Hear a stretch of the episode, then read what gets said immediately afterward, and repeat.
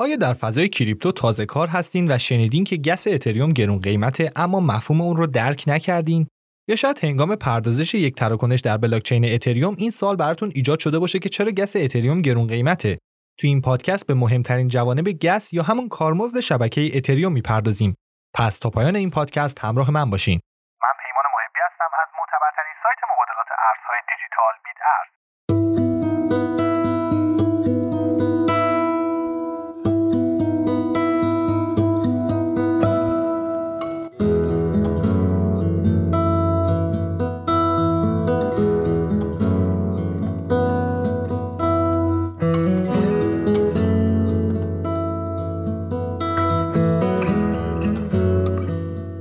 گس اتریوم چیست؟ قیمت گس در اتریوم در واقع کارمزدیه که در ازای پردازش تراکنش یا اجرای قرارداد در پلتفرم اتریوم اخذ میشه و بر همین اساسه که کارمزد تراکنش ها قیمت گذاری میشه. قیمت گس یا همون کارمزد که با واحد اتر مشخص میشه توسط استخراج کنندگانی اخذ میشه که وظیفه پردازش و تایید معاملات رو بر عهده دارن.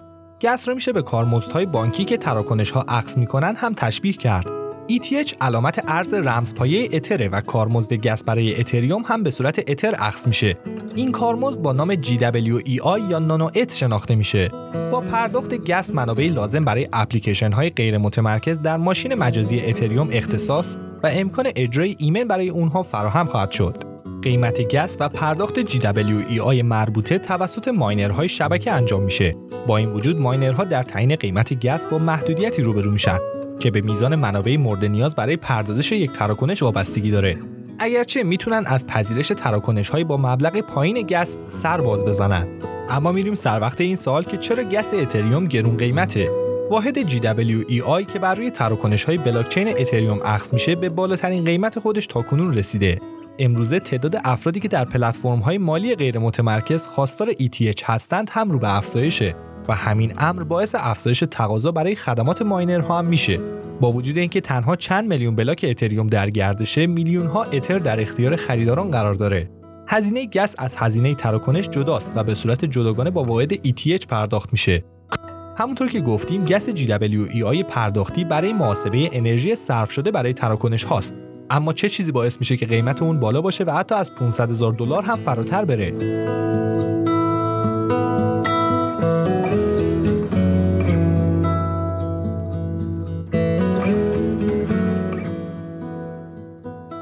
نحوه عملکرد تراکنش. هر تراکنشی که در بلاکچین اتریوم پردازش میشه باید به عنوان بخشی از چارچوب موجود به بلاکچین افزوده بشه. هنگام اضافه شدن بلاک های جدید برای افزایش امنیت استخراج کنندگان می‌تونن به عنوان توسعه دهنده ایفای نقش کنند مثل خودرویی که برای راه رفتن نیاز به بنزین داره gas اتریوم هم لازمه اجرای تراکنش هاست. ماینرها در زمینه پذیرش یا عدم پذیرش تراکنش ها در پلتفرم اتریوم آزادی عمل کامل دارند. به این صورت فرایند تراکنش بر پایه مزایده قرار می‌گیره. هر کسی که بخواد تراکنشی ارسال کنه از میزان گس که توانایی پرداخت اون رو داشته باشه استفاده خواهد کرد. بنابراین ماینر می‌تونه تصمیم بگیره که کدوم کارمزد تراکنش براش سودمندتره. از اونجایی که کل فرایند بر پایه ساختار تشویقی صورت می‌گیره ماینرها معمولا تراکنش هایی با قیمت گس بالاتر رو انتخاب می‌کنن این فرایند باعث میشه تا کاربران قیمت گس خودشون رو افزایش بدن و در نهایت منجر به بالا رفتن قیمت گس بشه. گرچه این امر یک عیب هم داره. ممکنه قیمت واقعی GWEI تراکنشی که ماینر انتخاب می‌کنه به میزان کافی نباشه و به حدی که از محدوده gas بلاک خودش فراتر نره نیاز به refund داشته باشه. متاسفانه دیگر پیشنهاد دهندگان هم از این موضوع بی اطلاعن.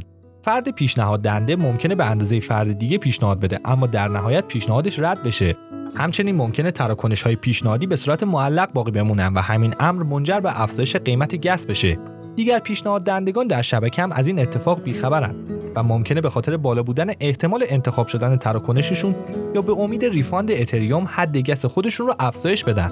با استفاده از پروتکل توکن ERC20 تراکنش ها یا قراردادهای هوشمند مختلفی می‌تونن در ماشین مجازی اتریوم ایجاد بشن.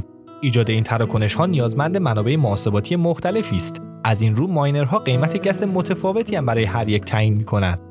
از این ماشین میشه برای اجرای قراردادهای هوشمندی مثل شرط بندی ها، مبادلات و دیگر توافقات مالی استفاده کرد.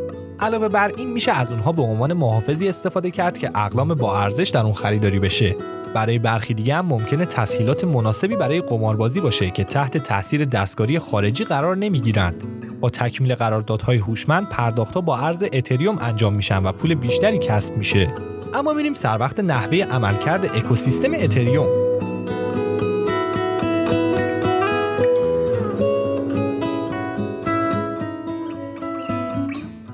اکوسیستم اتریوم یک شبکه غیر متمرکز و ایمنه. از این رو حتی یک اتر هم نمی‌تونه بیخود و بی جهت استخراج بشه. پردازش ایمن این اکوسیستم اتر رو تبدیل به یک ارز رمزپایه‌ای پرطرفدار کرده. در شبکه بیت کوین نمیشه برای اجرا یا تکمیل فرآیندها شروطی ایجاد کرد. اما در پلتفرم بلاکچین اتریوم این امر امکان پذیره و یکی از تفاوت‌های اساسی اتریوم با بیت کوین محسوب میشه. در شبکه بیت کوین هیچ اجباری در مبادلات مالی وجود نداره. بنابراین نیازی به کارمزد گس نیست و قرارداد هوشمندی هم وجود نداره. اجرای موفقیت آمیز قراردادهای هوشمند و پرداخت کارمزدهای گس نیاز به شخص سالس و واسط در تراکنش ها رو حذف می‌کنه. در عین حال که به صورت هوشمند اجرا میشه نیاز به نماینده قانونی هم از میان برداشته.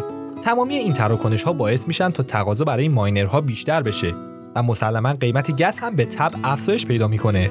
با تکمیل قراردادهای هوشمند و تراکنش ها می‌تونین اتر یا GWEI رو با ارزهای فیات مثل دلار مبادله کنین. سخن آخر ماینرهایی که در پلتفرم اتریوم به عنوان توسعه دهنده فعالیت می‌کنن برای اجرای تراکنش ها نیازمند کارمزد گس به صورت GWEI هستند.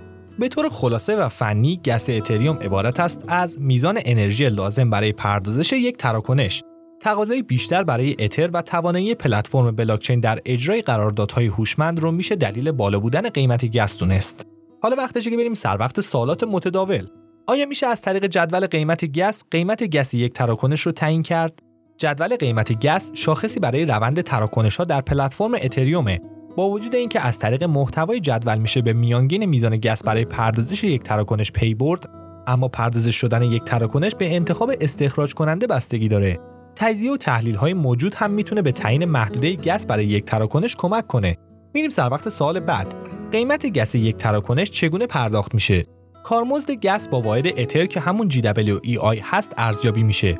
از اونجایی که تراکنش ها به صورت میانگین نیازمند حداقل 21 هزار گس هستند برای پرداخت کارمزد تراکنش از طریق کیف پول باید از توکن ها استفاده بشه و سال آخر اینکه کیف پول اتریوم چجوری کار می‌کنه کیف پول مثل نرم افزاری کار می‌کنه که در اون یک حساب کاربری مشابه آدرس ایمیل خودتون داشته باشین.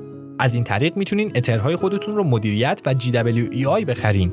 این کیف پول ها از طریق توکن فعال میشن و در آخر باید گفت که امکان به اشتراک گذاری توکن های موجود در کیف پول با دوستان یا دیگر کاربران وجود نخواهد داشت. ممنون از اینکه وقتتون رو در اختیارمون قرار دادین. تا پادکستی دیگر بدرود.